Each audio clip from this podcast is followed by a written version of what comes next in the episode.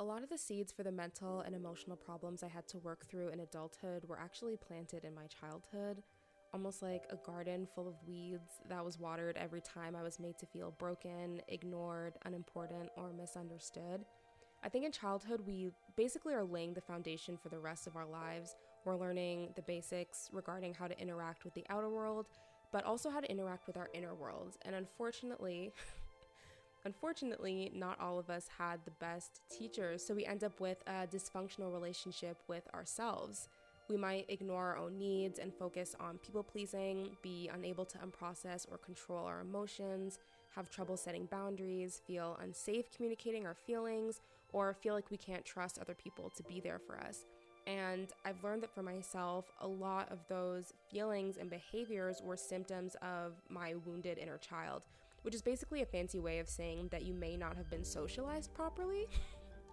so, to live as a functional adult, it might be helpful to go back and try that shit again, but this time doing a bit of a better job than your parents. My name is Felicia Falconer. You're listening to Studio FM, and today we're talking about inner child work.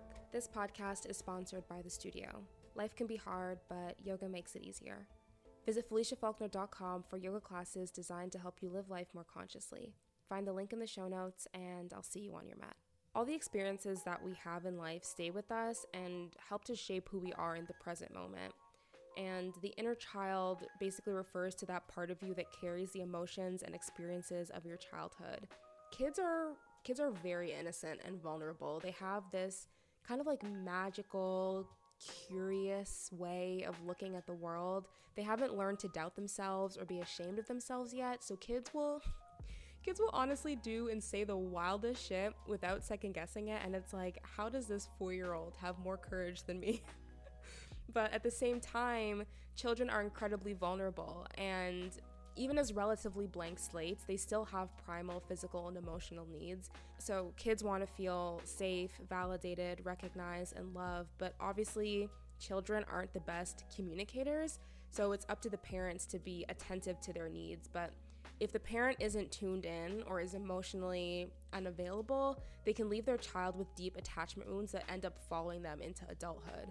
So, as a child, you may cry and express sadness, and instead of helping you process that emotion, your parent might tell you to suck it up, that you have no reason to be sad, say something like, Stop crying before I give you something to cry about. You know, as a child, you internalize that because your parents are literally your entire world. They're your primary caregivers. They're teaching you how to navigate life. So you internalize that, and as an adult, you may feel unsafe expressing sadness or heavier emotions to others. So you choose to keep those emotions bottled up because you don't even know how to process them. No one ever taught you how. They just told you how to push it down. Or you may find yourself invalidating your own emotions because you feel like you're not allowed to feel them. When you were younger, you may have been really explorative in how you chose to express yourself. And you may have been i don't know just trying to figure yourself out figure out your identity and your place in the world. But you may have stopped that if your parents started to compare you to other kids or if you felt forced not even necessarily by your parents, but by the community around you, teachers, friends, if you felt forced to be an inauthentic version of yourself because you felt that that's what other people wanted, then as an adult, you may end up feeling hesitant to express your true self and may feel like you have to put up or put on an act in order for other people to accept you. Maybe as a child, you had an emotionally unavailable or abusive parent and learned that you weren't important or began to feel as though you weren't important. Then, as an adult, this might play out in constantly finding yourself with emotionally unavailable partners because even though that might not be like consciously what you want, subconsciously, it's what you're used to and it's what you're comfortable with. So that's what your subconscious mind is seeking out. And you may make excuses when your partner or friends make you feel unheard, unseen, or invalidated. Or maybe it's even just that you fear people will abandon you or lash out at you if you don't forsake your own needs in favor of theirs. And so you end up kind of pushing your own needs aside in order to just like act out like people pleasing behaviors. And, you know, unfortunately, we can't go back in time and we can't change the ways that our parents may have fucked us up, but, but, we can become more aware of our unmet needs and then begin the process of reparenting ourselves. Basically, inner child work is that process of learning how to take care of yourself in the way that you need to be taken care of instead of forsaking your needs to be accepted by others and then feeling like triggered and feeling like shit when other people aren't meeting you where you need to be met. And that's not to say that what others do will no longer have any effect on you at all, but inner child work basically helps us to break the cycle of neglecting our own emotional needs by deepening our relationship with ourselves so that our relationships with others don't have as much power to shake and trigger us, like I was saying. So, if we're carrying inner child wounds, those will continue to play out in adulthood, but recognizing that you're no longer a helpless child and learning to meet your own needs and express yourself in healthy ways is so healing. so healing and gives you a greater sense of power over your life, your relationship, and your emotions. So, I'm gonna get into how exactly to go about doing inner child work and healing your inner child. And I think the most important thing is to just focus on connecting with yourself. And connecting with your inner child requires being able to listen to it by truly feeling your emotions instead of suppressing them or trying to push them down.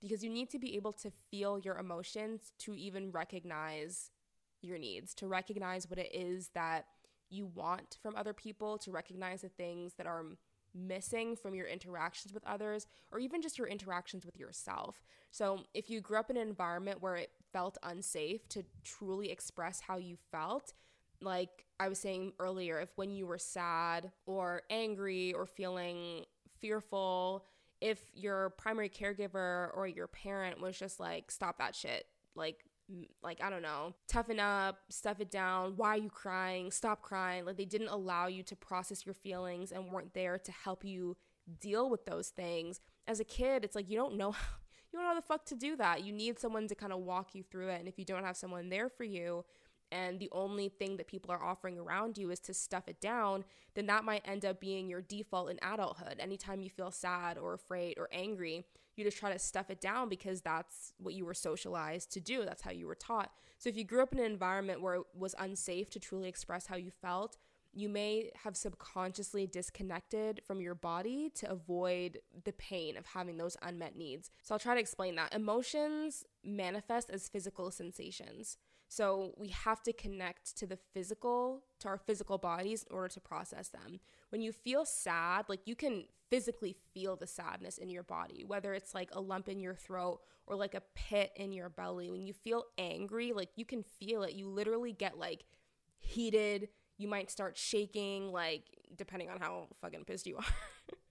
like you can feel the physical manifestation of your emotions in your body. So, in order to feel, it makes sense then, like, in order to feel your emotions, it's important to get into your body and begin to feel safe just inhabiting your body and processing those feelings physically. When your emotions are constantly invalidated or ignored, simply having emotions begins to feel like a potential so- a potential source of pain because you know that there's not going to be anyone there to help you through that or to acknowledge that you're going through anything. So it's like, okay, now I'm feeling this. What the fuck do I even do with this? It doesn't even matter. So, to protect you, your mind might decide, well, you know what? Let's just not feel anything at all then. no emotions, no problem. And then you go through life disconnected from your body, denying or downplaying your feelings because it just feels safer that way. And inner child work prioritizes making it safe to feel, like really feel what is happening in your body, processing those emotions, sitting with those emotions, letting it be okay, understanding that there's nothing wrong with you for having these feelings, that you're allowed to have these feelings and you're allowed to sit with them and you're allowed to feel them. And in fact, that's what you should do. It's what you're supposed to do. I find that a really good tool for this is somatic work, and somatic is just anything that has to do with the physical body. So, somatic work could be things like yoga, FeliciaFalconer.com, or or body scans, just anything that allows you to really sit in and feel your body instead of trying to distract yourself. And you can only recognize your needs by acknowledging your feelings. And then once you get to the point where it feels safe to feel your emotions and you can acknowledge your feelings, you can recognize your feelings, you can face them, you can give them a name. Um, I find it really helpful to to literally communicate with the inner child behind those feelings by actually engaging in dialogue with your younger self. I take on the role of reparenting myself by thinking, like, what do I need to hear in this moment? Or what is it that I would like to hear in this moment? And instead of waiting for someone on the outside to give me the validation or the recognition that I need, I just step in as my own parent or my own primary caregiver and I provide that recognition that I'm looking for. Simply saying things like, when you're feeling stressed and you feel like you're doing like a shit job and you wish you just had someone there to be like, you know, like you're okay, you're doing good. You can say that shit to yourself. Just be like, you're doing a good job. If you're feeling sad and you feel guilty about feeling sad for no fucking reason, you know it's for you feel guilty for no reason, it's okay to just tell yourself like, "Hey, like it's fine. Like it's okay to feel sad right now. Let it out."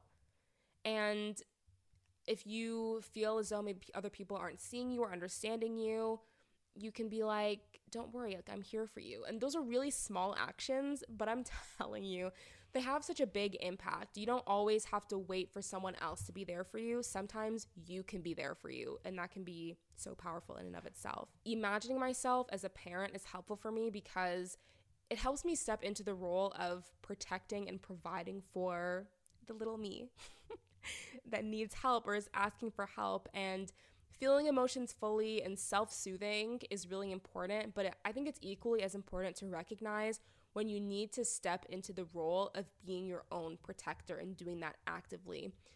When I'm in a particular situation or dealing with someone who maybe is like acting kind of like fucking wild, you know, it's like would would I let someone treat my child this way? And if the answer is no, I'm not to tolerate that shit. you know, if I'm thinking, would I want my child to feel pure and adulterated joy? Would I want them to be confident in themselves? Yes. So then, why should I hold myself back from embodying my childlike curiosity and being adventurous in life and self expression?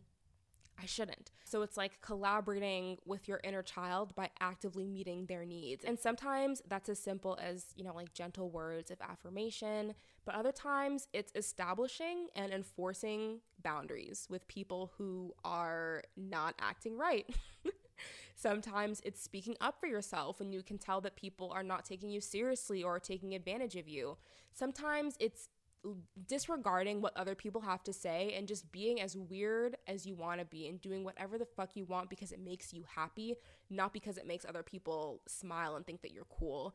And sometimes it is gathering up the courage to leave an unhealthy relationship because you know that it doesn't serve you. For me, inner child work is pretty much an extension of shadow work and I have a post all about shadow work on um, my or in my magazine, The Anthology, which is also on my website, feliciafalconer.com. Um, but shadow work is basically just about recognizing the unconscious parts of ourselves and bringing those to the forefront, bringing those to our conscious mind. And I don't know, shadow work I think is a constant process. So I am constantly uncovering new aspects of my unconscious mind and deepening my relationship with myself that way. And I found that I don't know, my inner child, that little Felicia, she's always there. She's honestly pretty dope.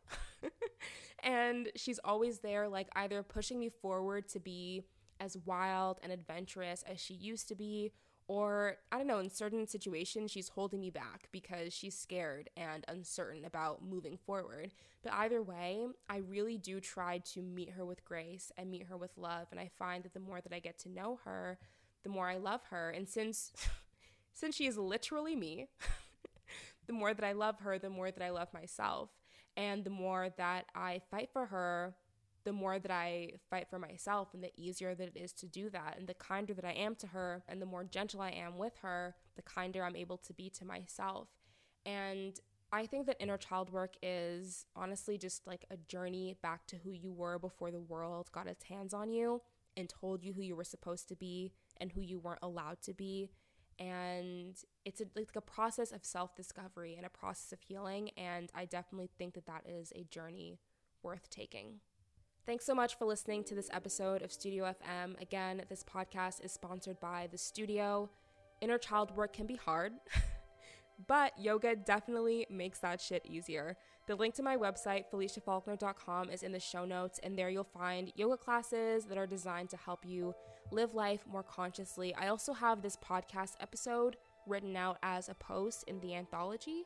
So you can find a link to all of that in the show notes. Again, it's FeliciaFalconer.com, and I hope to see you on your mat. But until then, take care and have a great day or a good night. Either one. Bye.